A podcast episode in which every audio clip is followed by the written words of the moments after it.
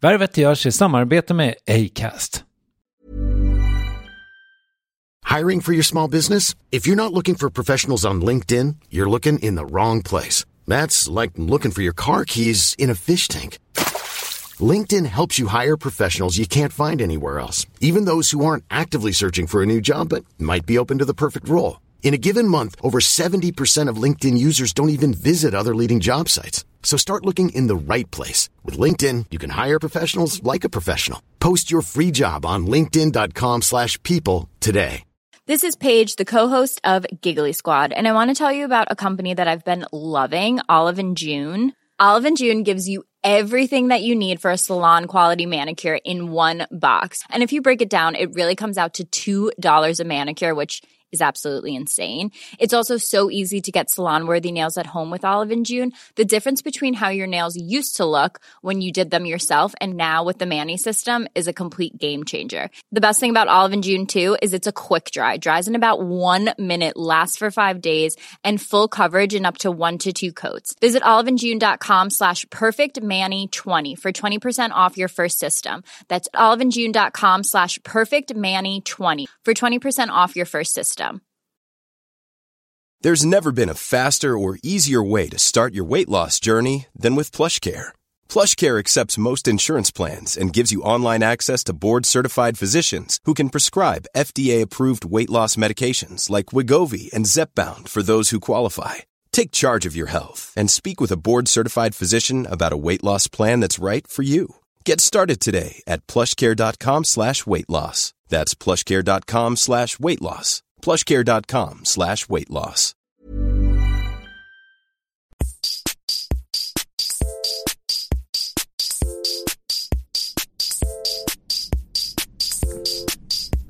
Det är en härlig plats att vara på. Värvet. Värvet. Värvet. Värvet. Värvet. Värvet.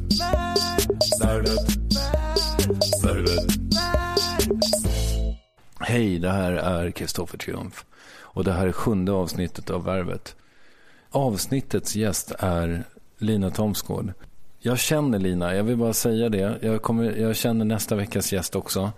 Det är svårt att inte, om man har varit ute de senaste tio åren, att eh, undgå Lina på något sätt, alltså i Stockholm. Hon är fantastisk. En eh, jävligt fascinerande entreprenör kan man väl säga. Som har startat Rättviseförmedlingen som ju kanske inte alla känner till. Eh, men Rättviseförmedlingen är alltså en eh, organisation eh, och en webbplats och typ en Facebook-företeelse dit man kan vända sig om man till exempel jobbar med media och behöver någon som uttalar sig i en fråga och att den är någon ska vara av ett underrepresenterat kön eller etnicitet eller sådär. Ja, jag vet att det heter en etnicitet. Men nu blev det sådär. Ett otroligt härligt initiativ som, eh, som Lina alltså har sjösatt och som hon inte längre driver rent operativt tror jag. Utan nu är det en annan kompis till mig som heter Sofia Embrén som är vd för den organisationen. Men eh, hur som helst så är den väldigt, väldigt bra. Så om ni behöver deras tjänster så tycker jag att ni ska kolla in det. Eh, Lina finns också på Twitter. Hon heter snabela Lina T. Och apropå Twitter så har jag en Twitter-kampanj. För lyssnare som har varit med eh, från början så eh, har jag berättat att det finns en intervju som eh, ligger här i min dator med Mark Maron. Det vill säga han som kanske inspirerat mig mest i mitt arbete med Värvet. Han har en amerikansk podcast som heter WTF with Mark Maron. Som är ja, Värvet på engelska kan man väl säga. Om man ska hårdra det. Den i alla fall är osänd och då har jag kommit på den här kampanjen på Twitter att när jag får 3000 följare på Twitter och det är en bit kvar så ska jag sända den intervjun. Så starta ett konto eller börja följa mig snabel triumf Tore Rickard Ivar Urban Martin Fredrik så drar jag ut den där så fort jag är uppe i 3000 följare. Eller ska vi säga 5000? Ah, Vi ser vilket som, vilket som eh, kommer först. Ehm, eh, ja, jag förstår ju vilket som kommer först. Men jag måste hinna klippa den också. Kanske hinner ni upp till 5 000 innan det är dags. Eller ja, Simon Andrén är det som klipper mina intervjuer ju. Eh, det får jag inte glömma att, att berätta för er. Men nu har jag gjort det. Hörni, jag tycker vi slänger på eh, intervjun med Lina. Ett eh, väldigt bra samtal tycker jag. Med en djävulsk bredd. Hon har också varit den snörvligaste gästen jag har haft sedan Kristoffer Appelqvist. Men varsågoda Lina Ingeborg Thomsgård. När är du född? 1978.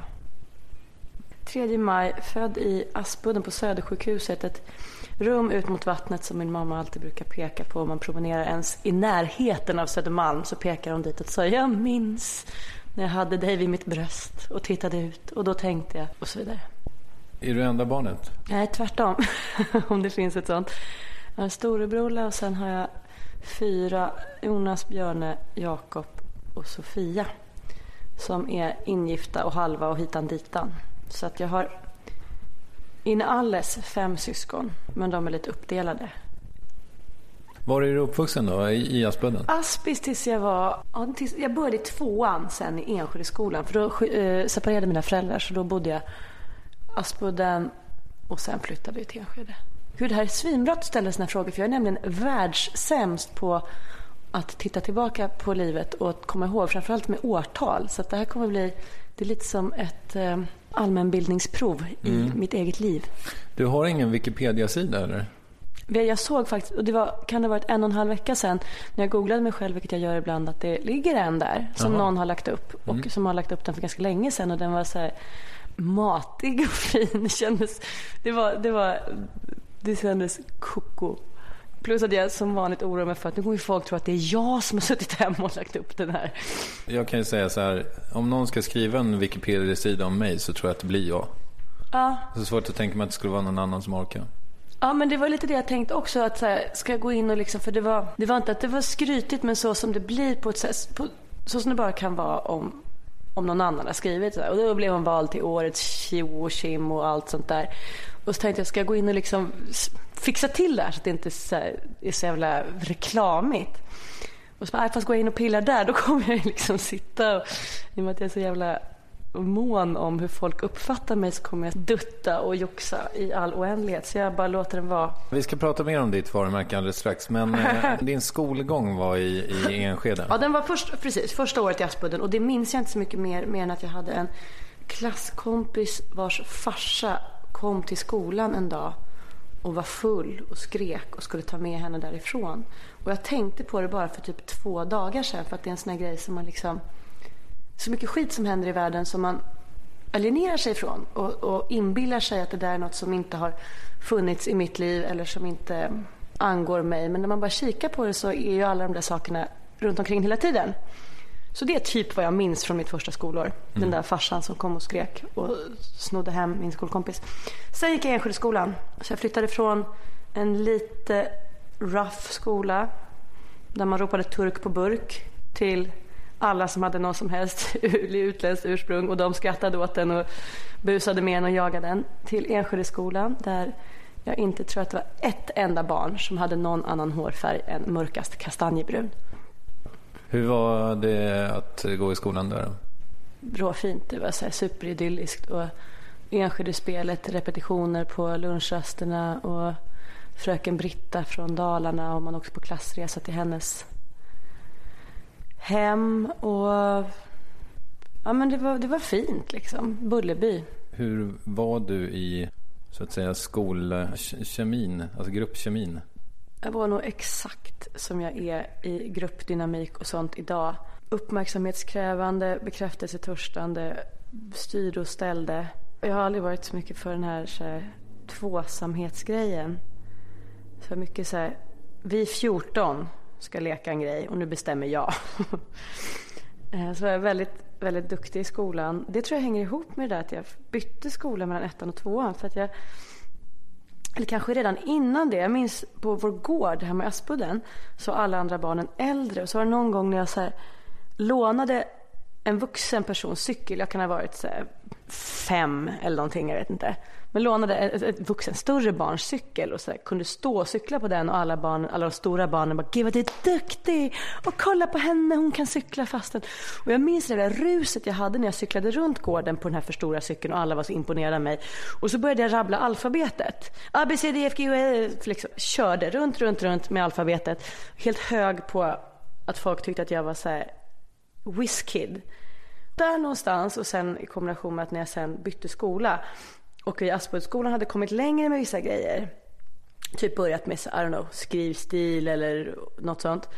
Så att när jag väl kom till nya skolan där fröken var jätteschysst och skulle få mig att känna mig välkommen och gärna skulle så lyfta upp, kolla vad Lina ritat fint eller åh Lina här skriver 44 med bokstäver, det är någonting ni andra kan titta på. Jag skapade en självbild av mig själv som bäst i klassen. Som inte under några omständigheter än idag någonsin får ruckas på. Inte roligt för någon, inte roligt för mig, inte roligt för klasskompisar. Men, men jag jobbar på det.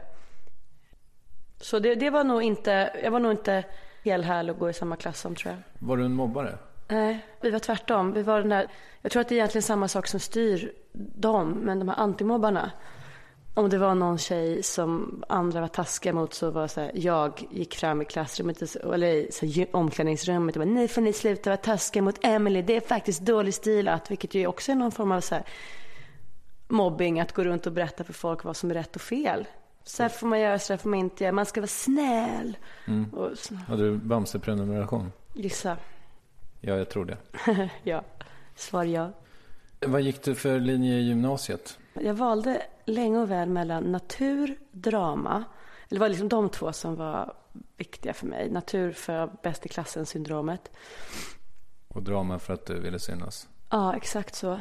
Så valde jag mellan dem och sen så fick jag höra om en helt ny utbildning som heter media. Media var på den tiden, vad är det då, 92? Det var åtminstone för en 14-15-åring inte ett ord som man kände till så jävla mycket. Så var mediegymnasium. Idag krusar sig håret på när man hör en sån grej. Men då kändes det så här, wow. Radio får man göra. Man får lära sig journalistik. Man får göra film. Och allt det andra vanliga. Fan vad fett. Så sökte jag in på den och kom in. Riddarfjärdsskolan, det är samma lokal som Svenska Balettskolan. Så att det var så här, hälften så här, drönare med grungekläder som ville bli programledare på ZTV och, och ligga med Peter Sipen. Och hälften såna här knotiga barn med höga knutar och vackra hållningar som piskade varandra och går ner i spagat. Vilken var du? Gissa igen. jag, jag ville ligga med Peter Sipen. Och jag har aldrig haft speciellt bra hållning. Har du gjort det nu? För det känns som att du nej, borde... nej, nej. Jag tror att jag har nog åstadkommit andra saker i den vägen som skulle fått lika många poäng hos 15-åriga Lina. Mm. Men just Peter Sipen fick jag aldrig lyssnar. någonsin ligga med. Det är inte för sent tror jag. För mig är det nog det. Mm. Eh, så jag minns skoltiden som väldigt rolig och upptäcker nu när jag pratar med andra människor så att de, här, just de där så här tonåren och gymnasiet verkar ju som en period som väldigt många hatar. Och jag ser tillbaka på den tiden som råkul. Vad gjorde du efter gymnasiet? Redan slutet av gymnasiet så praktiserade jag på och hade börjat jobba extra på Sveavägen 98. En legendarisk adress om man jobbade med media på 90-talet skulle mm. jag tro. Eh, där satt tidningen Pop och Kvala Press och vad hette Marita och Camillas Ocean Lite så här kultur, media, bok. Strunt samma. Där praktiserade jag på tidningen Pop. Eller om det var Bibel eller bara på kontoret, jag kommer inte ihåg. Nej, det var hos Lasse Sund, formgivarna av Lasse Sund AB. Sen hette de Kingston. Då när jag sen slutade gymnasiet så fick jag jobb där på direkten som någonting som jag tror vi döpte till traffic. Jag har inte ens idag riktigt förstått vad det, vad det betyder att jobba som traffic, men typ projektledarassistent. Så gjorde jag det kanske ett år och sen flyttade jag till Paris. För det skulle man göra då. Det är roligt det där hur det där går i cykler. Man säger ett år ska alla till Indien för att hitta sig själva och nästa år så hittar man sig själv i London. Året efter hittar man sig i Paris, sen hittar man sig i Berlin. I alla fall, jag åkte till Paris med, med mina bästa vänner. Eller först åkte jag själv i tre månader. Och sen så kom de bästa vännerna. Och var au pair eller? Nej, jag gjorde något så konstigt som att vakta ett hus. Tänk dig motsvarande Vällingby i utanför Paris, en liten, en, en, ett ställe som heter Le Vessiné. Så åkte man RER som är deras eh, pendeltåg. Så tog det kanske 45 minuter. Så var det ett stort hus som en svensk tant och farbror bodde i. Som vi skulle liksom vakta så inte tjuvar skulle komma. Så hade de så hängt lakan på alla de dyra möblerna och så var rum vi inte fick gå in i. Men våning på våning med liksom skrymslen och prång. Och jag valde något så superskrymsligt rum för att det skulle kännas så jävla så här. Här bor man i Paris under en liten takås med en fladdermus. Så där bodde jag i tre månader och sen så kom mina polare och då flyttade vi in till stan. Och det var däremot inte så kul. För att incitamentet att dra sådär, dra någon annanstans för att hitta sig själv och bli sig själv, det är ju liksom att försvinna bort från de här ramarna. Om man tänker sig pepparkaksgubbe, liksom de konturerna som så begränsar mig. Som säger att Lina måste vara sån här. Man bara, det vill jag inte vara längre. Jag drar till Paris och blir någon annan. Och så upptäcker man att när de där konturerna försvinner så bara blö, så blir man liksom en smet, en, en smet som bara smetades ut. Jag hade ingen aning om vad jag tyckte om någonting helt plötsligt. Det var som att när inte omgivningen var där för att hålla ens huvud på plats så tappade jag det hela tiden. Och då hade jag en omgivning. Jag hade ju liksom två av mina bästa vänner med mig där. Finns de kvar? En lever, en gör det inte. Hon som lever är fortfarande min bästa vän. Hon som inte lever är det också. Och jag hade ju dem. De höll mitt huvud på plats. Men jag tror att jag är... Det här bekräftelsebehovet har ju sett till att jag definierar mig väldigt mycket utifrån vad omgivningen tycker om mig. Och så blir det något så konstigt samspel där jag lär dig att jag är en rolig person eftersom jag skämtar så skrattar du och så lär du mig att jag är en rolig person och så fortsätter jag vara det. Men när jag inte har det längre, framförallt på ett annat språk, så det kan inte ens vara roligt för folk fattar inte mina skämt. Så tappade jag mig själv lite och det är väldigt tydligt att det inte alls funkar så för alla människor som bryter med sitt sammanhang. Men, men för mig är det så. Och nog fortfarande lite än idag. Så det är något jag lite övar på. Jag tror att jag är en av de människor på jorden som flest gånger har fått huvud lagda på sned och någon som klappar på honom och säger att du borde ta det lite lugnt Lina. Du borde vara lite mer ensam. Tänka lite på dig själv. Och jag, anledningen till att jag nu pratar med så hånröst när jag säger så är för att det är vilka känslor det har väckt hos mig.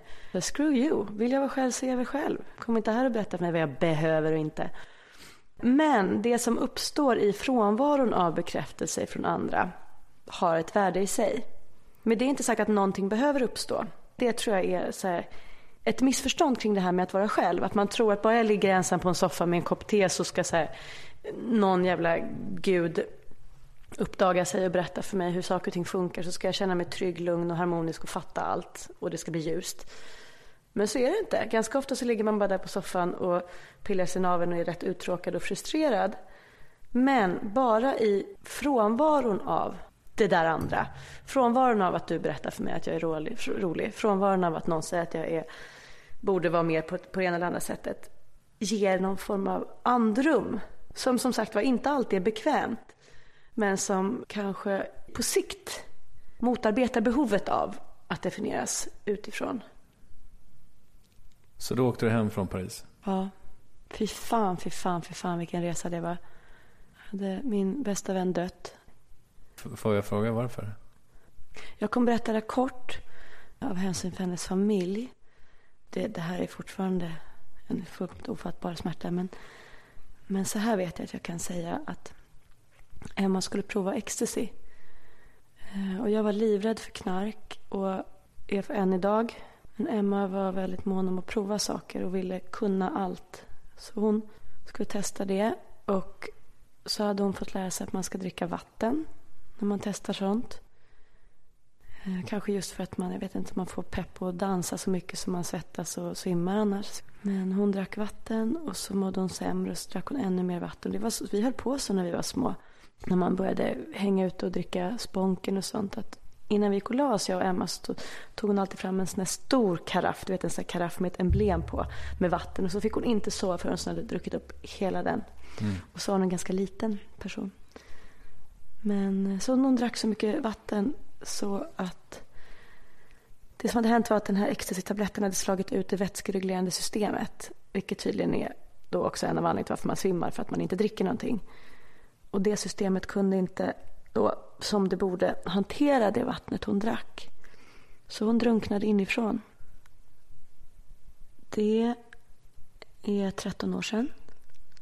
Jag saknar henne fortfarande hela tiden. Och då var jag tvungen att flyga hem. Såklart. I panik liksom. För att jag inte funkade. Jag ville inte leva heller. Jag är så jävla så här beskäftig och fixar allting själv. Så till och med när min fucking bästa vän har dött så, så ringer jag och sjukanmäler mig på jobbet. Ringer och berättar för folk vad som har hänt. Ringer och berättar för mamma. Bokar min egen jävla flygbiljett hem. Mamma skriker och säger att jag kommer och hämtar dig. Nej, säger jag. Det här fixar jag. Och sen står jag inne på Charles de Gaulles flygplats där jag packat ner alla Emmas saker och lämnat mina. Så bara, vet, allting snurrar. Ska jag hitta den här jävla desken där jag ska checka in hennes väskor så säger de att de är för tunga. För mycket saker. De här kan du inte flyga med. Varpå jag vet inte ens vilket språk börjar skrika att det är Emmas saker och Emma är ju död. Emma är ju död. Och sen så minns jag inte så mycket mer förrän att jag liksom vaknar upp på något, någon så här flygplanstoalett och någon ljuvlig amerikansk tant klappar på mig. Så flög jag hem och då hade jag varit vegetarian i jättemånga år. Jag minns att jag satt på planet och då hade jag liksom fått en hel stab av flygvärdinnor och sånt runt omkring mig för att hålla koll på mig. Och så satt de och ömsom gav mig syrgasmask för att jag hade så panikångestattacker så att jag började hyperventilera. Och så matade de mig med sjömansbiff, minns jag. Så jag kraschlandade i ordets alla bemärkelser hemma och sen tog det ett bra jävla tag att tycka att livet var okej okay igen. Hur gammal är du här? 19. Ja, jag hade mm. bott i Paris i ett år med Emma. Delat rum, delat allt. Gått gymnasiet med henne och allting. Och än idag märker jag hur jag så söker mig till nya vänner efter egenskaper som jag saknar. Som, som jag hade hos Emma. Så jävla, jävla slitsamt. Alltså det här med döden. Det är alltså... Å ena sidan så är det liksom, ja, men vet, mest naturliga saken i världen. Samtidigt så är man är liksom inte funtad att fatta. Jag tänker inte acceptera det.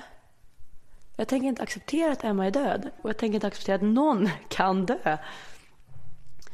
Men då var jag liksom tvungen att hacka i med det. Att hon var åtminstone borta. Hon var inte med mig. Och då hade jag, fram tills dess, då hade jag, jag är jävligt så här, klämmig och entusiastisk och optimistisk kring allting. En annan nära vän brukar säga att om jag vore en superhjälte så skulle jag heta entusiastika så skulle jag döda alla med min entusiasm. Kolla vad fint, kolla vad det finns en karaktär i Vänner, någon där, Monica eller Rachel, någon börjar dejta. Jag tror att det är han som nu är med i, jag är så dålig på tv-serier, 30 Rock, vad heter han, Alec Baldwin. Eller en andra, någon annan Baldwin-brorsa som spelar den här killen hon dejtar och han är så sjukt entusiastisk och tar så här mental pictures, snap av allting för att det är så jävla vackert och allt är så jävla amazing. Och, och så hade jag liksom levt fram tills dess. Att allting var så jävla toppen och fint och allting kunde man förändra. Det fanns någon mening med allt. Alltså, hipp hurra hela jävla tiden. Och sen så tog livet Emma. Och det fanns ingen mening längre. Och det, det minns jag som ett sånt jävla svek. Och det sveket också att det här kan inte jag fixa. Vem svek dig? Livet. Alla som hade lurat mig att det fanns en mening med allting och att det kunde lösa sig. Och kanske i viss mån jag själv eftersom jag hela tiden lärt mig att jag kan fixa allt. Så om det bara är upp till mig så fixar jag det. Lägg det på mitt bord så löser jag det här. Och helt plötsligt så kom det en situation där det gjorde så, så ont så att jag liksom orkade inte öppna ögonen, orkade inte stoppa in luft i lungorna. Och så kunde inte jag fixa det. Och alla hade ont överallt. Och det hjälpte inte ens att försöka trösta någon annan. Liksom. Det var utöver outgrundlig jävla sorgen så var det också en sorg att behöva fatta att, att jag inte är allsmäktig. Det är något som andra fattar när de är ungefär två år tror jag. Vad gjorde du under den här sorgetiden då? Första veckorna spenderade jag ganska mycket med att ringa runt till folk och berätta. Ringde till så alla våra liksom gamla lärare och sådär. Jag tror att det är ett något naturligt steg i en sorgeprocess. Att försöka fatta det själv så vill man berätta för andra. Och så var det då min vana trogen viktigt att folk förstod hur ledsen jag var.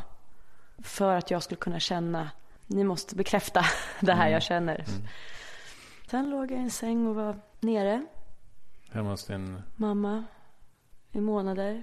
Och, och min mamma är psykolog och det är min styvfar också. Så de var jävligt fina på att pyssla om mig där. Och inte bara mig utan alla som var involverade i den här jävla katastrofen. Alltså. Men jag var nere jävligt länge och eh, tog långa promenader och hade såna lite postpubertala samtal om att så, Emma skulle velat att du var lycklig Lina. Och så tände små ljus och försökte så, intala mig själv att nu vänder det. Jag hade såna här fåniga, fåfänga idéer om att så, jag skulle hitta något sätt att göra Emmas bortgång. Jag ska se till att ingen någonsin ska knarka. Tills jag insåg att jag vill inte det.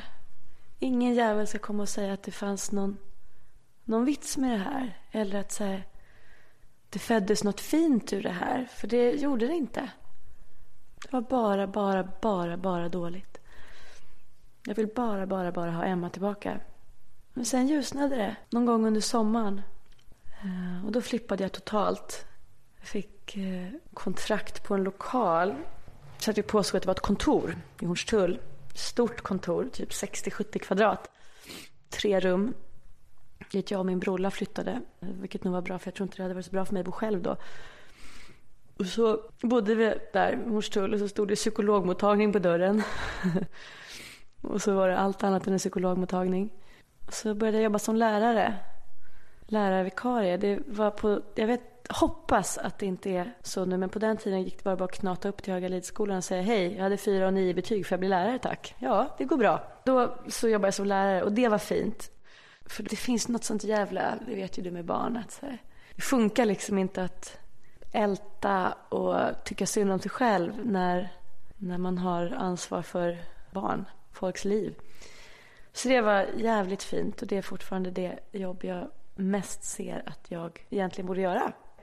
Och den där lokalen som jag bodde i, den hade ingen telefon. Det var typ så här, det var nedre botten men in mot gården på ett sätt så att jag hade ingen telefonmottagning. Jag skulle bara bott där, det var så här övergångsplan. Att så här, flytta dit för att jag inte kan hålla på och bo i mammas rum och ligga och vara ledsen hela dagarna.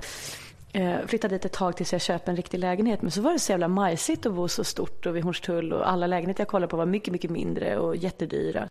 Så jag bodde kvar där. Det enda problemet var att den inte hade någon mottagning. Så var det en dag efter kanske ett och ett halvt år som jag hade kommit. Jag jobbade i plugget och sen så kom jag hem och så la jag mig på soffan och vilade. Så låg jag så fiffilurad och lyssnade på någon, jag vet inte vad man lyssnade på, two-step eller något sånt där. Och så ringde min kompis Maria och sa, Lina jag måste bara kolla, har du hört? Hört vad då? Twin Towers, terroristerna. Och då hade det sprängts och världen hade förändrats lite och jag hade missat det. Och det där är som ett litet trauma som jag har. Det där med att världen förändrar sig och jag har missat det. Och innan jag visste om det så hade inte min värld förändrats. Vilket än idag är en av anledningarna till varför jag inte pratar i telefonen och inte svarar om det ringer. Det gjorde jag med glädje innan Emmas mamma ringde från sjukhuset och berättade att Emma låg där och var döende. För innan hon ringde så levde Emma. Och hade jag inte svarat så hade hon, för mig, i min värld som är den enda världen som finns för mig, så hade hon kunnat leva i fem minuter till, tio minuter till, en hel natt till. För att jag inte visste om det. Och just det där som händer när informationen kommer till en. Och jag inbillar mig att det också hänger ihop med, med varför jag är så mycket så på sociala medier och så här och ska hålla på ha koll på grejer. Inga, inga överraskningar, tack. Hur länge var du lärarvikarie? Till och från i två år. Sen var jag på musikfestival, Hultan. Mm-hmm. Och så var det en Du började av... jobba med Hultsfred? Nej, utan jag var där. Som, precis som alla andra genom att ljuga ihop ett fanzine som jag skrev för. Eller något sånt där. Eh, och så var det en av de här gamla genierna från Sveavägen 98 som hade börjat jobba på skivbolag. Som satt i ett av de här skivbolagstälten med alla artisterna och med bjudöl. Och så sa han så här, du Lina, har inte du någonsin tänkt på att börja jobba på skivbolag? Och sa jag, nej vet du vad, jag älskar musik. Jag kan inte hålla på och köpa och sälja det som det vore Bregott. Men sen sa han, men kan vi inte ta ett möte ändå? Okej. Sen hade jag ett möte med henne och EMIs dåvarande vd Åsa Törneryd som också är ett jävla geni. Och då var Åsa, vad jag vet, den enda kvinnliga storbolags vdn i skivbolags-Sverige. Sen tog jag jobbet som PR-manager heter det. Då tänkte jag att jag skulle vara kvar där max ett år. För jag tyckte att det var liksom inte tillräckligt, inte tillräckligt intellektuellt. Men så var det kul och så var det svajiga tider uppsägningar hit och dit. Där det liksom blev det här bäst i klassen-syndromet slog på igen. Att här, nu jävlar gäller det att få det här att funka och vara den som är kvar när alla andra måste gå. Jag har fått sparken av Från, Åsa. ja, från Virgin. Ja, Mm. Fa- fast det var ju Vaxegårds etikett. Vad fan hette den? Imperial? Ja, ja just det, just det. Jag avundas det inte att Nej. få sparken ifrån Åsa. Det var till och med besvärligt att säga upp sig från henne. Jag grät. Jag var inte alls beredd på. Jag var kvar där i sex år i alla fall. Men jag är jätteglad över de åren. 2008 ringer en man som heter Hans Eriksson och han var så jävla klämmig. Jag brukar vanligtvis outkläm de flesta människor när det kommer till klämmighet. Men så ringde en ännu klämmigare typ som hette Hans Eriksson och sa att nu hade man minsann letat efter en PR-manager för Norden för ett företag som heter MySpace. Och alla hade sagt att de måste ha mig så att mig ska vi ha. Smicker, man kommer så jävla lågt med smicker med mig. För fan vad svag man är. Återigen det här jävla bekräftelsebehovet. Men vi käkade lunch och han var ljuvlig och är än idag en av de roligaste människorna jag någonsin jobbat med. Så jag tog det jobbet och sa upp mig från Emi och Åsa och började jobba med sociala medier. Då tyckte alla var väldigt roligt för att då hade Facebook kommit och det var på den tiden när, kommer ihåg när folk bytte ut sina MySpace-bilder mot så här find me on Facebook instead, lite så här broderad. Ja det var i alla fall, åtminstone bland de som var mina polare där så var det det man gjorde för att markera att man var så jävla i täten. Och det där var precis när det började hända, att, att, att MySpace var så här passé. Och eftersom jag gillar att synas och höras och vara bland många människor så var jag väldigt mycket på sociala medier och skulle då behöva lämna Facebook för att jag skulle jobba på MySpace. Så jag kunde ha kvar min sida men liksom inte, såklart, framförallt inte som PR-manager. Det är ju sånt man, då, då vet man ju hur man gör sådana grejer. Så då måste jag liksom vara tydlig med att det är på Majsan allt det roliga händer. Och det var jävligt kul. Det var jätteroliga år. Jag träffade en av mina absolut finaste vänner, Emilia där. Lärde mig sjukt mycket om människor på nätet. Vad man gör tillsammans och hur, hur det kan funka. Jag gjorde en massa misstag, vilket ju är bra. Får jag bara fråga, kliva tillbaka bara Ja. en sekund. Hade du någon agenda med att jobba på skivbolag? Nu, nu tittar du på mig som att den skulle varit att få hångla med rockstjärnor. Och det var det nog kanske var det det? Nej, klart inte. Jag hånglade inte med någon av dem jag jobbade med och knappt någon annan heller. Jag tror att det här med så här, musiknörderiet, liksom, att få vara nära kreativitet. Efter att ha jobbat på tidningen Pop så hade jag liksom tröttnat lite på det här med att samla på liksom vinylspecialer och sånt. Men fortfarande så jävla, tycker att det är så fett att vara nära folk som har något kreativ snurr på gång och som har högt i tak och, och inte definierar sig själv så himla mycket utifrån vad andra tycker. Utan min låt ska låta så här, tyck vad ni vill om den. Och det var ju också en av de största behållningarna av att jobba på EMI, att träffa människor som var sådana. Oavsett om det var liksom Rebecca Törnqvist eller Alexander Bard eller Kajsa Grytt eller Mando Diao eller Per Gessle eller Marina Shevchenko. Blev inte jättelänge på MySpace. Nej, för då blev jag tvungna att lägga ner. Jag blev på MySpace i ett och ett halvt år. Mm, och från liksom dag ett så var det så här uppkavlade armar och, och panikmöte. Så här, kolla in, det här är Facebook-siffror, det här är våra siffror. Vi måste göra något. Och ehm, helvete vad vi gjorde grejer. Vi gjorde så jävla mycket bra grejer. Och, och samma sak där, att vi blev färre och färre för fan varje vecka. Liksom. Det hade ju funnits storslagna planer för när det skulle etableras i Norden och Sverige. Så vi hade ett jättestort kontor. Så blev det bara färre och färre som kom dit. Men Hasse lyckades motivera oss och vi lyckades genomföra en jävla massa bra grejer så att våra siffror var liksom bra. Men det var de inte på en massa andra platser i Europa och då ingår man liksom i något sånt där sjok. Och så beslöt man från högre ort, vilket förmodligen var klokt, att, att enough already, det här kostar för mycket pengar. Och det skulle jag väl utnämna till det bästa som hänt mig de senaste fem åren, att starta eget. Detta är sommaren 09 och i augusti 09 registrerar jag min enskilda firma. Frau, som betyder kvinna på tyska. Och det gjorde jag för att den, det domännamnet fanns ledigt. Är inte det fantastiskt? frau.se fanns ledigt. Who would have known? Triumf.se var ledigt när jag helt köpte den. sjukt! Helt sjukt. Min brorsa har texten.se. Och vet du hur många domännamn jag äger, Kristoffer? Nej, hur många äger du? Eh, hur många som helst. Det är liksom det nya så här. Ut förr i världen så kom man hem och, och vaknade en söndag morgon med en så halväten tunnbrödsrulle bredvid sängen. Och bara, åh nej. Och sen öppnade, nattöppna videobutiken i Mörstull och så vaknade man med en så här svensk deckare med Samuel Fröler bredvid sängen och bara, åh nej. Och nu vaknar jag på morgonen och har liksom fylleköpt domännamn som heter så här leg .at, legat. Folk kan berätta vilka man legat med. Eller tappat och hittat, där folk ska berätta vad de har tappat och vad de har hittat. Ja, det är en bra idé. Den har jag tänkt på mycket själv. Men det måste bara bli så himla himla stor för att det ska hålla. För misströstan som uppstår om man säger jag hittade den här grejen, vem ser det? Och ingen svarar, det blir frustrerande. Du eh, startade eget. Yes. Och så tänkte jag, vad ska det här företaget göra? Och då hade jag ju jobbat med PR. Om man räknar från det att jag började på Sveavägen 98 och sen praktiserade hos Sandra Nordin, vilket jag hade gjort långt innan EMI-tiden. Då hade jag liksom varit inne i PR-branschen i så här 16 år. Och det betyder ju att vare sig man vill eller inte så har man ju gjort något så pass länge så man kan en del om det. Och då först så bara, men vänta, vänta, vänta, är det det här jag vill göra? Att jag är så här entusiastisk kring saker, betyder det verkligen att jag är bra på PR? Eller betyder det bara att folk tror det för att jag säger att åh, den här låten är så bra? Eller den här maten var så god? Det är väl inte riktigt samma sak. Så vi får se vad jag ska göra. Och så började jag ta på mig uppdrag som var liksom lite mer spridda än så. Eh, jag gjorde lite så webbgrejer för Melodifestivalen och jobbade med lite allt från små, små popband till olika saker. Och sen med tiden så har det liksom landat i att jag ju visst vill det här. Man, man söker sig till ett visst håll. Så det var ju skönt att få upptäcka det. Och sen när jag satt där med mina PR-projekt till höger och vänster så ringde Sandra Nordin igen och sa vet du vad Lina, jag ska bli mamma. Du måste ta över och jobba med Robin. För det är bara en person som kan göra och det måste bli du. Vill du det? Ja, sa jag. Och sen tror jag att det var senare samma helg som jag var på Nöjesguidens Stockholmsprisgala och räknade vilka som stod på scenen. Och sen fick förklara för Tom Pyl att jag inte alls menade att vara taskig mot honom när jag skrev 36.8 på Twitter eller 47.11. Utan att jag bara ville synliggöra hur det såg ut med kvinnorna och männen på deras scen.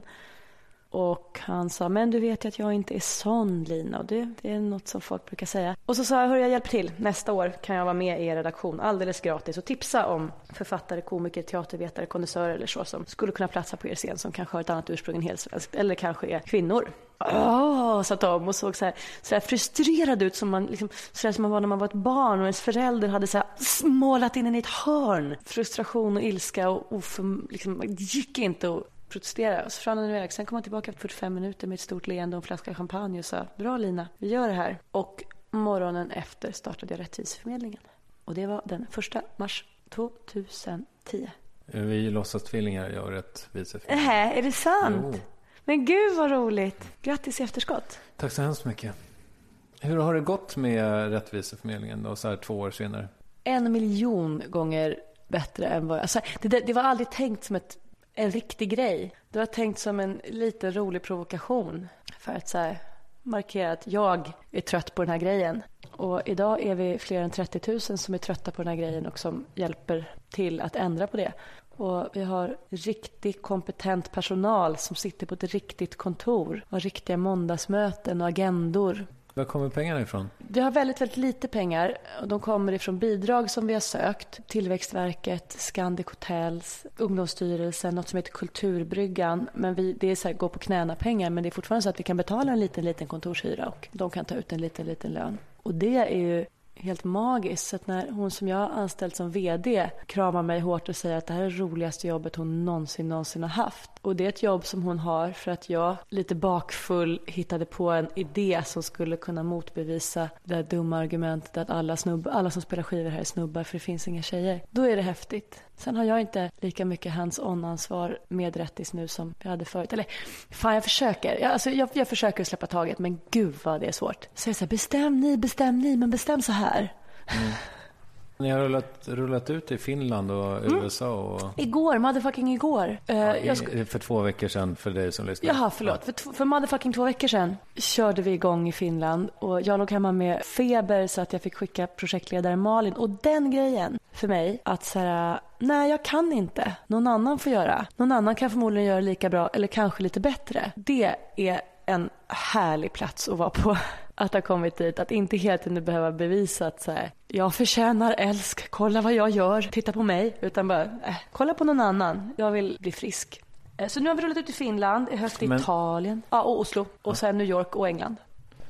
Hur upptagen är du av eh, ditt eget varumärke? Det där, det där är en metafråga, eller frågan har ett metasvar. Det är så här, jag, jag är ju jag oavsett vad jag gör. Vilket betyder att vad jag än gör så uppfattar folk det som att det är ett att det finns ett varumärkestänk. Som att jag går runt och tänker på hur jag vill att jag ska framstå. Fast det gör du ju. Det, jo, det gör jag, men, men det, det är också något som jag väldigt jag- jag- metodiskt... Förlåt, förlåt att jag avbryter, Mm. men jag tror ju att du tänker mer på det än 99 procent av Sveriges Jo, precis. Men befolkning. hur skulle jag kunna göra på något annat sätt när jag gör intervjuer och är talesperson för 30 000 personer? Då, då blir det ju så. Då måste jag ju fundera på hur jag uppfattas. Och å ena sidan så har jag en medveten strategi med, med, med allting. Till exempel hade vi suttit här och jag hade vetat att det här var en intervju som jag gör i egenskap av Rättviseförmedlingens grundare och att de som lyssnar på det här vill lyssna på det därför så hade jag varit mån om att lyfta fram många saker som jag skulle kunna känna var inspirerande och kanske värdefulla för just dem att höra. Nu kände jag att jag var inbjuden här i egenskap av, av jag. Ja, det är du.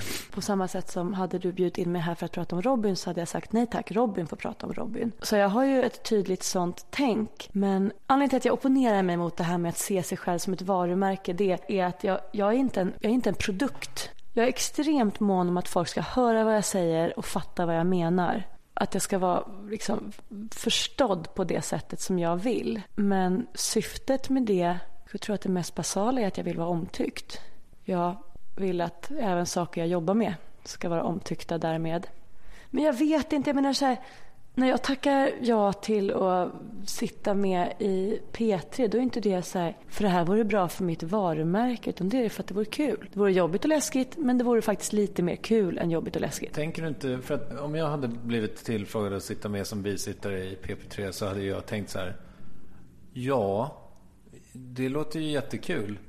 Och det är nog bra för mig, Kristoffer Triumf, att höras i Sveriges Radio. Eftersom jag gör de här andra grejerna också som jag vill att folk ska känna till. Just i fallet Sveriges Radio så var det nog snarare så här. Ja, jag vill sitta i radio för att jag tycker att de sakerna jag vill få berättade inte sägs i radio idag. Jag tycker att det är för få i radio idag som påpekar att wow, nu pratar ni som om alla människor på jorden vore män. Eller nu har alla ämnen jag tagit upp här hela dagen bara angått män. Där såg jag lite som nästan som ett ansvar, plus att det var kul. Men jag sitter ju på en jävla massa olika stolar vilket gör att det här varumärkestänket är ganska svårt. Jag jobbar på Sveriges största reklambyrå två dagar i veckan. Där jag liksom sätter ihop PR-strategier för några av våra största företag. Och jag vet inte hur bekväma de är med att deras reklambyrås PR-person sitter i P3 och pratar. Det kanske det var ett strategiskt dåligt val. Eller så är det skithärligt, det vet jag inte. Men det är klart att jag tänkte igenom de grejerna. Och sen så är jag ju, när det kommer till Robin så är jag personen bakom. Som är den som ska säga att nu är intervjun slut och den här bilden får ni använda och kolla citat etc. Och sen när det kommer till Rättviseförmedlingen så är jag den som ska stå längst fram och föra 30 000 personers talan. Och sen då i radio så ska jag vara någon form av bara mig själv. Det är ju en, en intressant tallriksmodell. Men det är inte så att jag vaknar på morgonen och säger idag ska Lina Thomsgård framställas så här. Mitt mål är ju inte i livet är ju inte bara att Robin ska ha en jävla superkarriär eller att Forsman Bodenfors, att alla ska fatta att det är världens bästa reklambyrå. Det handlar ju också om det här med liksom, alltså hur jag, hur, vilken värld jag vill leva i. Om jag då tack vare samspelet av alla de här olika bitarna i min tallriksmodell kan ha 8000 personer följer en på Twitter så att när jag skriver någonting som jag tycker är viktigt om alla de miljoner som läggs på att folk ska kolla på fotbollsmatcher och spöa varandra och 80 personer retweetar det och man helt plötsligt säger shit jag fick säga någonting som några lyssnade på. Fett! Kanske, kanske, kanske att det kan ändra någonting. Och det är samma grej, så här, har du jobbat som lärare någon gång? Nej. Att stå inför 30 barn och berätta för dem om liksom, demokrati eller öva på vad vetorätt kan vara. Det är så jävla fett. Det är alltså, jag har typ aldrig känt mig så mäktig som när jag har gjort sådana grejer. Jag har gjort stand-up. Ja, men det måste vara samma sak. Eller liksom den- där effekten, att kunna påverka. Men du måste ju, ja, det är en annan fråga, förlåt. Men eh, du måste ju, du bättre än någon annan måste ju veta hur det är att bli intervjuad eftersom du har suttit bredvid här så många gånger nu. Ja. Hur, hur påverkar det din, dig själv medialt så att säga? Det har nog varit en jättehjälp. Jag har, jag har, haft, som, jag har haft referenser. Så kan jag saker som till exempel så har jag jobbat väldigt nära människor som vågar säga att det där vill inte jag svara på. För det, det är annars ens utgångsläge när man ska göra intervjuer är att, att man ska vara ohyggligt tacksam. Jag ska vara så väldigt mån om att du ska vara nöjd. Så jag kan tycka precis vad som helst för att få dig nöjd bara. Och det är någonting som journalister kan använda väldigt lätt. Genom att till exempel ägna sig åt långa tystnader så att jag känner att jag, du har inte fått det du behöver, jag berättar lite mer. Var det en pik nu? Ja, det var en pik. men det tror jag är, eh, så det liksom lärt mig lite taktik därifrån. Men, men det betyder inte att jag inte har tyckt att det har varit skitjobbigt. Den här uppmärksamheten som jag har fått, som jag ibland känner att klart som fan att jag har fått den. Och ibland känner att hur fan kan en enda människa orkat intressera sig för någonting jag har sagt? Den uppmärksamheten har jag haft en prislapp och jag skulle inte byta ut det. Liksom. Jag sitter inte här och är otacksam för att jag har fått möjligheten att påverka. Men det helvete vad de där grejerna kostar på alltså. Det kostar dig i form av ångest? Ångest och oro och skam och ånger. Är det därför du tackar nej till så mycket? Ja, det är inte så mycket. Jag tackar ja till mer. Nej, det stämmer inte. Men, eh, men jag tackar ja till väldigt mycket om jag hade fått välja. Om jag inte kände att det var risigt att tacka nej så skulle jag mycket hellre tacka nej. Det här är en av de få sakerna där jag gör det bara för att det är fan kul. Att sitta med dig här tycker jag är kul. Nej, men ånger och ångest och oro och en massa sådana saker som jag sen då såklart i egenskap av talesperson för en rörelse som ska säga åt sådana som inte brukar få synas att det är klart som fan att du ska få äga den här platsen. Då kan ju inte jag visa den oron och den ången och den ångesten där och då. Det betyder inte att jag inte tänker erkänna att den finns. För jag, jag, blir hjälpt av att se att en Ola Salo har nerver innan han går på scenen eller att mitt brorsbarn får darriga knän innan hon ska dansuppvisning. Man blir hjälpt av att få känna igen sig. Men samtidigt så måste man ju föregå med någon form av exempel och säga att så här, jag gör det ändå. Jag sitter här till fyra Nyhetsmorgon fastän jag vill dö. Och jag gör det utan smink och fluffat hår för att jag vill visa att jag behöver inte se ut som en Dallas-person bara för att jag är kvinna och pratar i tv. Och jag vill dö, dö, dö, dö, dö så mycket så att jag har blackout och spyr. Men jag gör det ändå. Och så lär man sig väl någonting också. Jag har förstått nu att det är inte alla som är sådana. Att jättemånga vill inte dö alls. De tycker att det är fullkomligt oproblem. Hur är du med det? Om jag skulle säga åt dig, vill du vara med i TV4 Nyhetsmorgon imorgon bitti? Hur skulle du känna då? Jag skulle fråga vad det rörde sig om. Om du blir ditbjuden för att du ska prata lite om ditt radioprogram. Ja, men det är ju perfekt. Din podcast. Ja, då gör jag ju hemskt gärna. Skulle du inte tycka att det var så jävla läskigt så intressant? Ja, men det skulle jag nog göra. Jag vill gärna beröra i alla fall den här tacka ja-grejen mm. yes. som, som ju du har tänkt ut. Ja. Berätta. Det, det enda jag tänkte ut var att här bromsas det upp igen. Första bromsen, eller första ska säga, förklaringen till varför 82 procent av de som är experter i media är män. Första förklaringen är att det finns inga kvinnor som är experter på det här, på just det här. Och då ägnade ju Rättighetsförmedlingen ett år, första året, åt att visa att de finns visst.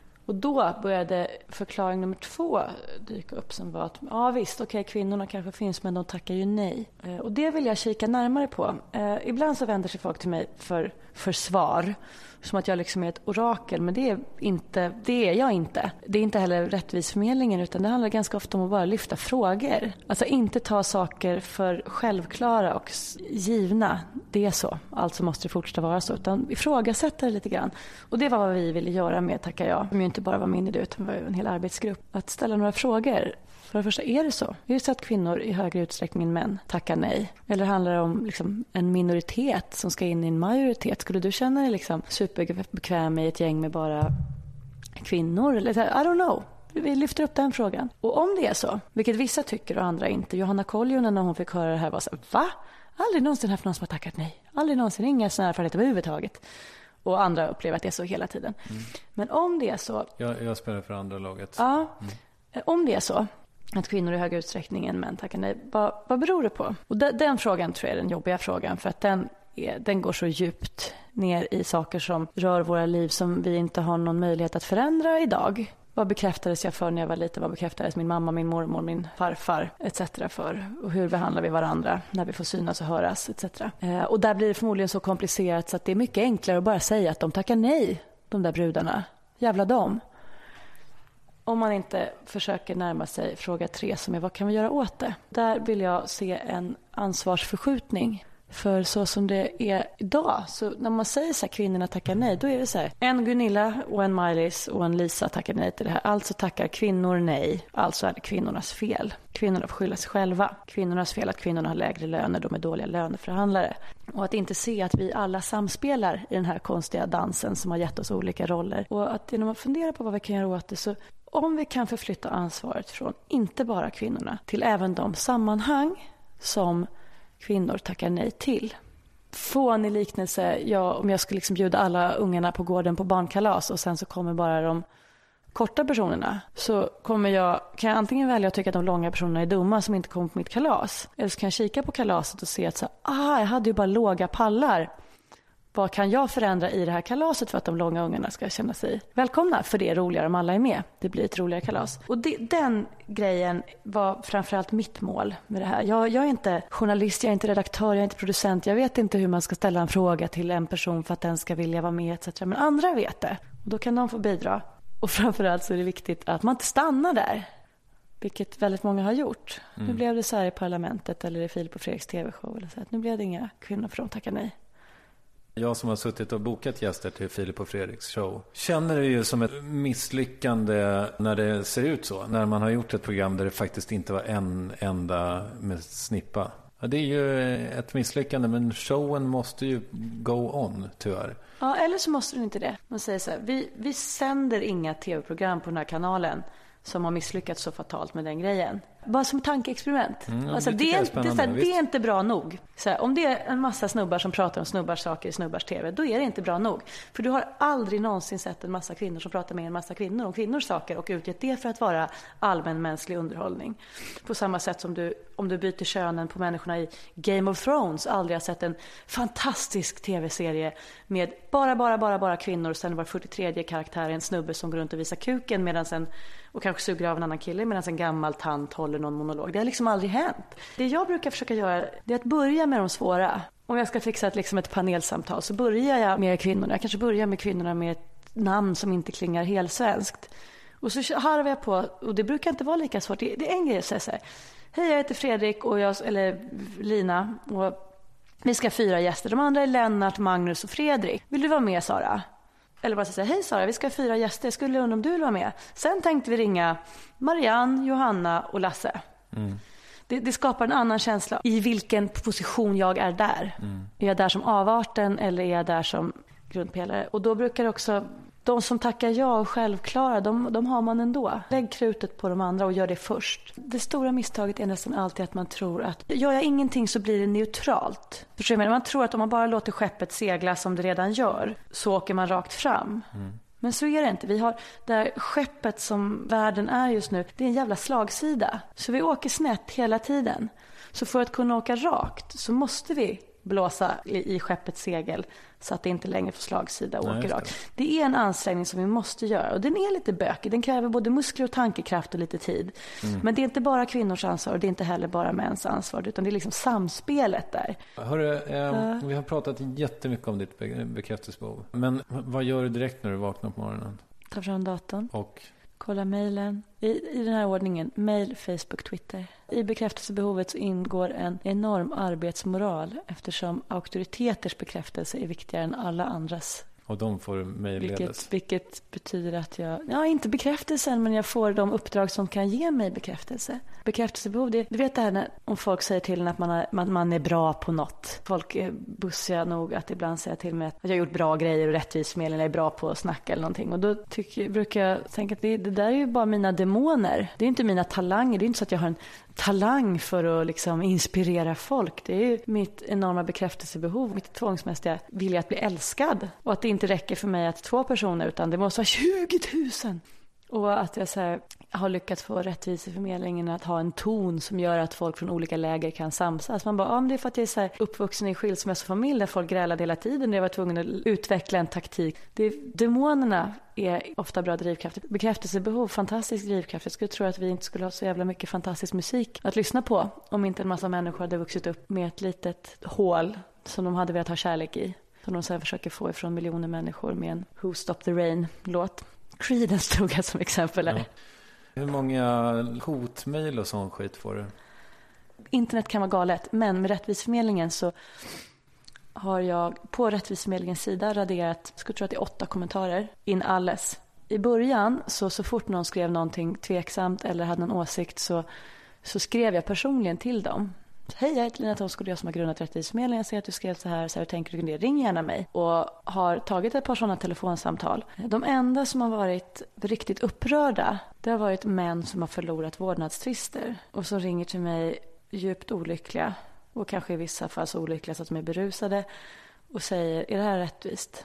Att jag inte får vara med mina barn. Och då får man förklara för dem att det, det där vill jag också ändra på. Jag vill inte att större delen av alla människor som fattar de här besluten är kvinnor. Och jag tycker inte heller att vårdnaden ska tillfalla kvinnor. För jag tycker inte att föräldraskap är någonting som rent genetiskt är mer rätt för kvinnor än för män. Utöver det väldigt lite. Har du några fiender?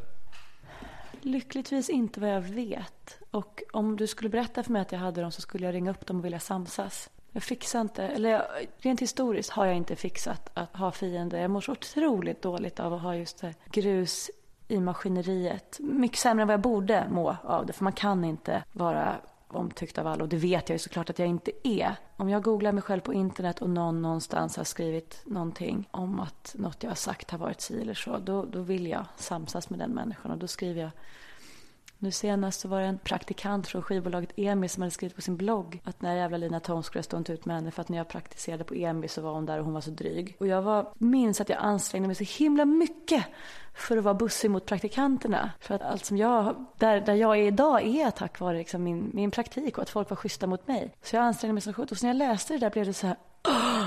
Det gjorde så ont. Jag skrev ett långt, långt svar i kommentarsfältet tills jag såg att hon hade, det var som en gammal det var ett blogginlägg från, ja kan det vara, då, två år sedan typ. Men jag var så jävla mån om att samsas med henne så gick det liksom inte att få fram hennes namn eller någonting. Jag ville så här, vad kan jag ha sagt som fick henne att känna så här, vad, och jag, det måste ha funnits en anledning. Jag måste ha varit ledsen. Åh.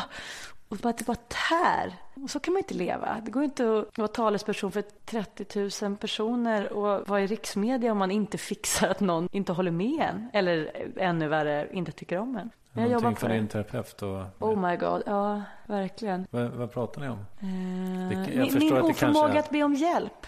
Okay. Är väldigt central där. Är det KBT? Nej. Så du har hållit på i hundra år? Ja.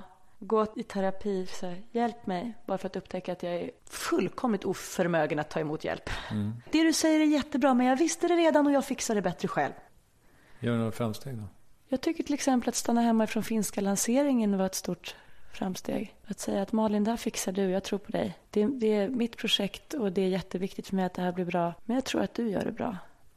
Tycker du att din eh, karriär är perfekt viktad just nu? Jag tycker faktiskt att min karriär är perfekt viktad just nu. Jag är så jävla, jävla glad för de jobb jag har nu. Så jävla, jävla, jävla tacksam. Och tänker liksom varje vecka att så här, det här kommer jag se tillbaka på som liksom high life. Jag brukar alltid prata pengar med mina gäster. Ja. Vad tjänar du? Jag tjänade förra året, nej nu ska jag säga 2010, förra årets deklaration berättade att jag hade tjänat 149 000 kronor totalt. Vilket är en månadslön på 11 500 kronor. Hur går det ihop? Det gick inte riktigt ihop. Nej. Jag fick låna pengar mamma. Men det var året som jag startade Rättviseförmedlingen. Det gjorde jag i mars. Och i april så åkte jag och mamma och min syrra ner till Louisiana och promenerade runt. Och då sa jag det att fan jag vill göra det här. Och då kommer jag behöva tacka nej till, då var det faktiskt att jobba med Carola. Jag kommer behöva tacka nej till grejer och jag kommer kanske inte ha råd. Men det här känns viktigt. Och då sa min mamma att jag fixar din hyra. Du får låna om du vill satsa på det här. Tack för det mamma. Barbro Thomsgård. Barbro Thomsgård Joelsson. I år tjänade jag, eller vad blir det då, 2011, jättemycket mer. Nästan fyra gånger mer. Så jag tjänar ju pengar nu liksom. Från Bodefors har jag in pengar. Sen har jag, jag tjänade ju jättebra pengar innan Rättviseförmedlingen också. Jag har ju varit liksom höginkomsttagare ett tag. Eh, så det var ju Rättviseförmedlingen som var ett steg ur det. Men Robin inte... betalar ju ingen vidare. Hon betalar men, men det är, musikbranschen är inte en superlukrativ bransch och det är inte stora pengar. Men har du en, ett fast arvode av henne? Vi har haft det så under tiden jag har jobbat väldigt mycket att jag har haft ett fast arvode. Men nu eftersom hon nu ska krypa in i studion och skapa ny magi så kommer vi köra någon timlösning eller något. Det är så här. Robin jobbar inte jag med för pengarna. Det, det, är en så jävla rolig kreativ process att vara involverad i. Men självklart så vill hon att jag får skäligt betalt. Vad gör du för henne rent faktiskt? Jag är, om man kollar på Konnichiwa Records som är hennes skivbolag så har hon det och sen så är jag konsult. Så jag har hand om PR-biten för Skandinavien. Och sen så har det varit så här, du vet när, när hon släppte skivorna så var det så här, Lina vi borde ha affischer. Ja, klart vi ska ha affischer. Hur gör man affischer? Jag har ingen aning, nu gör vi affischer. Kan man göra runda affischer? Ja men vi provar, ungefär så. Mm. Lite leka affär liksom. Så produktion och alla möjliga saker så står jag på, på kopia på väldigt många mejl. Så. Så om man vill intervjua henne i Värvet, då mejlar man dig? Mm. Kul. Mycket viktigt, man mejlar mig, man ringer inte. För jag Nej. svarar inte i telefonen. Men eh, du pratar i telefon ibland? Väldigt motvilligt. Gör du några företagsgig liksom? Ja, föreläsningar. Helvete vad det är en... Om man vill tjäna stålar. Låt säga att Forsman Bodenfors inte skulle tycka att det var roligt att jobba med mig mer. Och inget annat av det jag gör om det inte skulle betala sig skulle jag kunna föreläsa? Jag, nu har jag eh, föreläst på allt från liksom såna här, typ kvinnor kan-ställen till företagarcentrum till sådär. Vissa har betalat ingenting, jag har gjort för att det har varit viktigt och andra har betalat ganska bra. Och säger att man kan fakturera så här 12 000 kronor för att i en timme berätta om det man har gjort. Första gången skitläskigt, nu är det liksom bara roligt. Lite då kanske stand-up-grejen. Det här kan jag göra bättre än någon annan. Ingen som kan komma och säga att det var dåligt eller att någon annan skulle gjort det bättre. För det här är ju, det är ju bara jag som har gjort det här. 12 000. Så ringde jag någon så här talarförmedling innan Forsman Bodenfors eh, och, och, frågade om de skulle kunna hålla i liksom bokningen och sånt. Och sa de absolut, för det första då ska vi, kommer du att, du, om du föreläser på den här nivån och så, som, då, då ska du ha ut minst 20 000. Oj, hoppas jag så. Ja, sen tar vi 200 procent i provision. Så man bara, right, så ni kommer alltså fakturera 60 000 till någon där jag står och pratar och får 20 000? Så då var jag ren, rent för att jag tyckte att matematiken var felräknad. Så tackade jag nej till dem och så tänker jag att ett kanske idé ska jag sen stå med headset och vattenflaska och bara Come on people! Ganska roligt är det. Man får en kick. Jag sa någon gång, eh, det, det, är en komplimang men det är också en förolämpning. Jag sa någon gång att om fem, tio år så kommer Lina Thomsgård antingen vara knäpp eller vara statsminister. Vad blev jag? Du, det har inte gått så lång tid. Men, men just nu så känns det som att det är mycket mer troligt att du kommer vara statsminister. Tror du? Tycker du inte jag är knäpp? Nej, jag tycker du känns superharmonisk. Och vad, vad det gör mig glad att höra. Jag känner mig inte alltid så. När jag var, det här är min mammas finaste anekdot att berätta. Utöver den att jag föddes på Södersjukhuset. är när jag var tre år gammal och kom in till, hon hade någon middag med tanterna hemma hos oss. Så kom jag in, jag hade vaknat och så skrek jag, vad skrattar ni om? För att det var någonting de skrattade åt och så var det någon av tanterna som frågade, när ska jag bli när jag blir stor? Varpå jag svarade att jag ska bli statsminister. Och sånt älskar ju föräldrar, att deras barn, att de har liksom ingjutit barnen framtidstro så att de är liksom, har ambitioner. Så det här kommer ju mamma vilja berätta om. Att Kristoffer Triumf har trott det om mig. Eh, vilket parti tycker du att jag ska jobba för? Sossarna skulle ju behöva en stark ledare tror jag. Men det enda han har gjort Löfven det är ju att han har varit osynlig. Det verkar i och för sig funka väldigt bra. Mm, jag tror att det är det smartaste han kunde göra i, i det här skedet faktiskt. Mm. Jag skulle gett honom det rådet också, att, att, jobba med politiken. Inte för att du inte fixar det andra utan för att markera att det viktiga här är att ha en agenda. Vad tror du själv att du gör om fem år? Jag skulle faktiskt gärna vara inne i politiken på något vis. Jag är inte tillräckligt bra på det och jag vet inte vilket parti jag sympatiserar mest med. Och jag vet inte om jag skulle... Jag vet att jag skulle tycka att det var viktigt. Men jag vet inte om jag skulle tycka att det var kul. Skolgrejen tycker jag ju är, den är så sjukt, sjukt viktig för mig. Och, och det skulle jag gärna förändra som utbildningsminister. Men så sa en klok person, en vän till min pappa, att om du vill förändra skolan, vill förändra för barnen, ställ dig i klassrummet och var lärare. Gå inte upp i de där korridorerna och försök förändra någonting. Och jag vet inte hur jag ska förhålla mig till det riktigt. Fast det är ju inte sant. För att om vi ska förändra någonting på sikt så måste ju någon som just går ja. i en korridor bestämma att lärare ska tjäna dubbelt så mycket som de tjänar. Exakt, och den människan vill jag vara. Jag tror att han bara såg till min egen tillfredsställelse. Och där ligger ju någonting i det, att just stå inför 30 personer som lyssnar på en och faktiskt se de två ungar vars föräldrar super, eller se den ungen som går i trean och inte ens har lärt sig stava, men folk har missat det.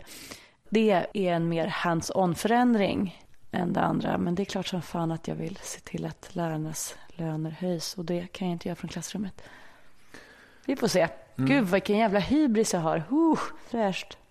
Jag har eh, ställt alla mina frågor. Mm. skulle jag vilja säga. Tack för att du kom hit, Lina. Tack för att jag fick komma, Kristoffer Triumf. Det här samtalet var över två timmar. Det eh, brusade lite i början. Jag hoppas att det var okej med er och sådär.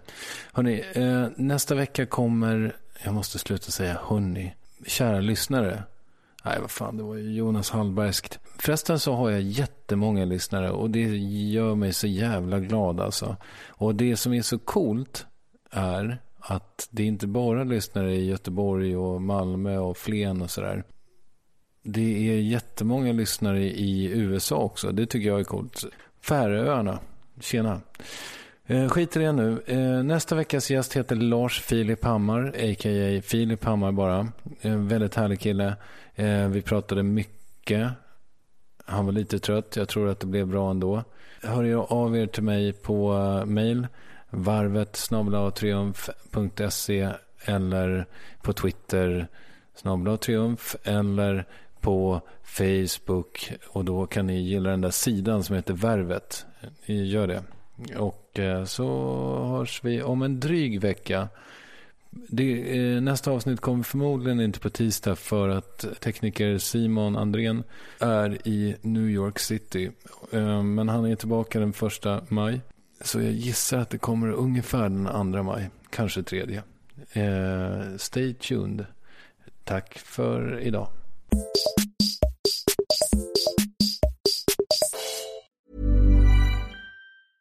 Hey, it's Paige DeSorbo from Giggly Squad. High quality fashion without the price tag. Say hello to Quince. I'm snagging high-end essentials like cozy cashmere sweaters, sleek leather jackets, fine jewelry, and so much more. With Quince being 50 to 80% less than similar brands. And they partner with factories that prioritize safe, ethical, and responsible manufacturing. I love that. Luxury quality within reach. Go to quince.com slash style to get free shipping and 365 day returns on your next order. Quince.com slash style. When you make decisions for your company, you look for the no brainers. And if you have a lot of mailing to do, stamps.com is the ultimate no brainer. It streamlines your processes to make your business more efficient, which makes you less busy. Mail checks, invoices, legal documents, and everything you need to keep your business running with Stamps.com. Seamlessly connect with every major marketplace and shopping cart. Schedule package pickups and see your cheapest and fastest shipping options from different carriers. With rates up to 89% off USPS and UPS rates. And with the Stamps.com mobile app, you can take care of mailing and shipping wherever you are. Make the same no-brainer decision as over 1 million other businesses with stamps.com. Sign up with code program for a 4-week trial plus free postage and a free digital scale. No long-term commitments or contracts. That's stamps.com. Code program. When you need mealtime inspiration, it's worth shopping Kroger, where you'll find over 30,000 mouthwatering choices that excite your inner foodie. And no matter what tasty choice you make, you'll enjoy our everyday low prices, plus extra ways to save, like digital coupons worth over $600 each week. You can also save up to $1 off per gallon at the pump with fuel points. More savings and more inspiring flavors make shopping Kroger worth it every time. Kroger, fresh for everyone. Fuel restrictions apply.